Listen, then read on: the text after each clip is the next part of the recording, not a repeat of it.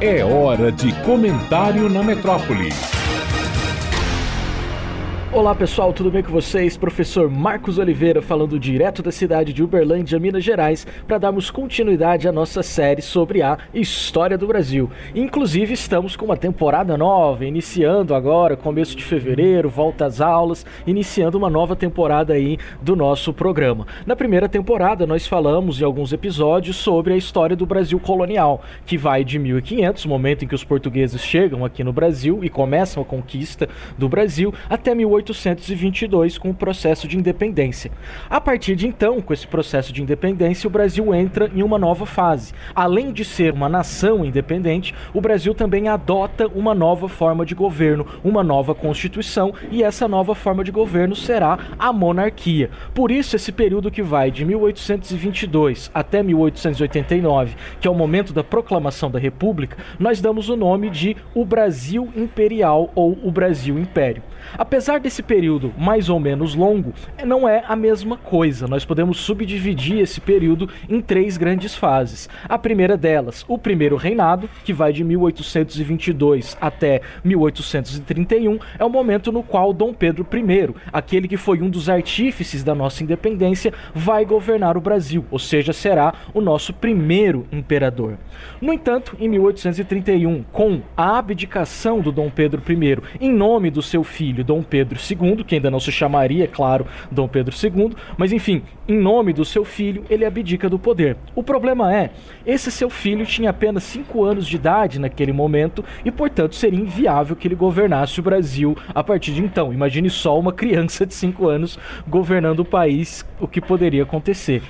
Em virtude disso, as articulações políticas daquele momento levaram a um período conhecido como o período regencial. Por que período regencial? Exatamente porque nós vamos ter governantes regentes que vão administrar e governar o Brasil enquanto esse príncipe regente não completa a sua maioridade. Então, de 1831 até 1840, nós temos esse período regencial. Mas aí você vai pensar o seguinte: há um problema nessas datas. Porque se o garoto tinha 5 anos em 1831, ia fazer 6 anos nesse ano de 1831, em 1840 ele ainda não tem 18 anos. E é verdade, ele ainda não tem 18 anos mesmo.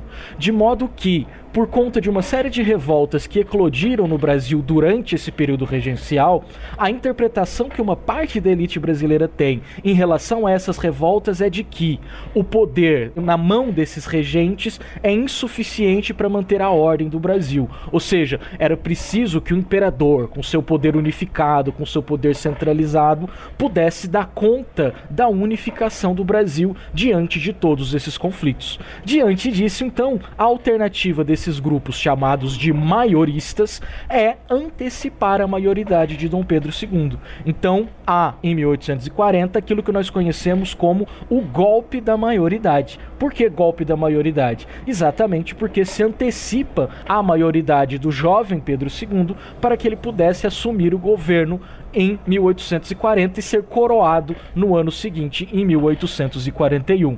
E daí então se começa o segundo, o terceiro, melhor dizendo, período da história imperial brasileira, que é o segundo reinado, que vai de 1841 até, ou 1840, se vocês quiserem também, até 1889, o momento da proclamação da República.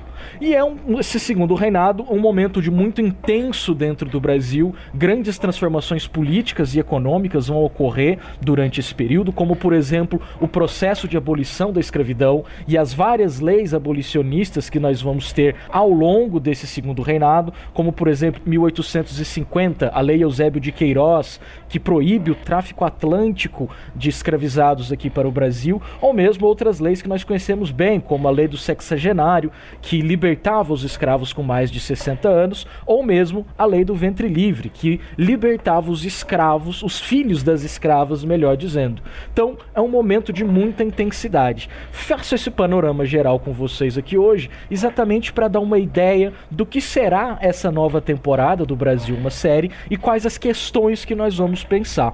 E para iniciar essa nossa discussão, o programa de hoje vai ser um pouquinho mais longo, queria pensar com vocês um dos aspectos mais importantes na construção de um país, que é exatamente a sua Constituição. Evidentemente, todo país que está nascendo precisa promulgar uma carta magna, uma carta com as leis e a organização política, jurídica, administrativa do Brasil. Um dos pontos mais notáveis dessa Constituição brasileira, a primeira delas, que foi promulgada em 1824, é exatamente a organização dos poderes políticos. Hoje, nós conhecemos uma tripartição dos poderes. Nós temos o poder executivo, legislativo e judiciário. No entanto, nessa Constituição de 1824, e somente durante a ocorrência dessa Constituição, nós tivemos um quarto poder, no caso, o poder moderador. E aí quero ler para vocês um trecho da Constituição de 1824 para que nós entendamos do que se trata esse poder moderador, porque ele é muitas vezes pensado como uma forma de autoritarismo, de absolutismo por parte do imperador, e não é exatamente assim. Vejamos o trecho. Está no artigo 98 dessa Constituição. O poder moderador é a chave de toda a organização política e é delegado privativamente ao imperador, como chefe supremo da nação e seu primeiro representante, para que incessantemente vele sobre a manutenção da independência, equilíbrio e harmonia dos demais poderes políticos. Portanto, na Constituição não se trata de um poder acima dos outros poderes, mas se trata de um poder que quer tentar equilibrar os demais poderes. Claro que isso é impensável hoje no século século XXI, não existe poder moderador no século XXI, mas a ideia dessas pessoas no início dessas primeiras décadas do século XIX era pensar exatamente uma tentativa de unificação do território nacional, um território grande, com muitas diferenças, e impedir inclusive a fragmentação desse território. Tanto é que o cara que pensou essa ideia do poder moderador, chamado Marquês de Caravelas, ele vai ter um lema que sintetiza essa ideia do poder moderador, que é: nós precisamos ter uma monarquia sem despotismo, ou seja, uma monarquia sem autoritarismo e uma liberdade sem anarquia.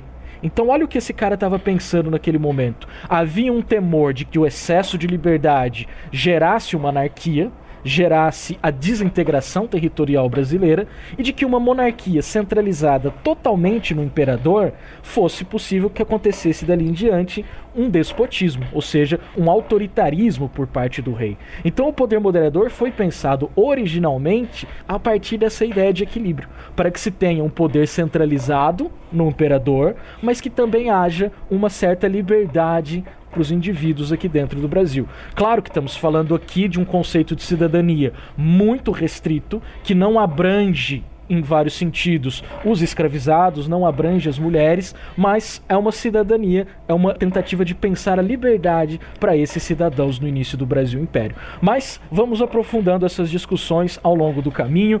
Por hoje é isso aí, uma grande introdução ao Brasil Império. Fiquem bem, que bom que estamos de volta. Um abraço, professor Marcos falando direto de Uberlândia para a Rádio Metrópole de Salvador.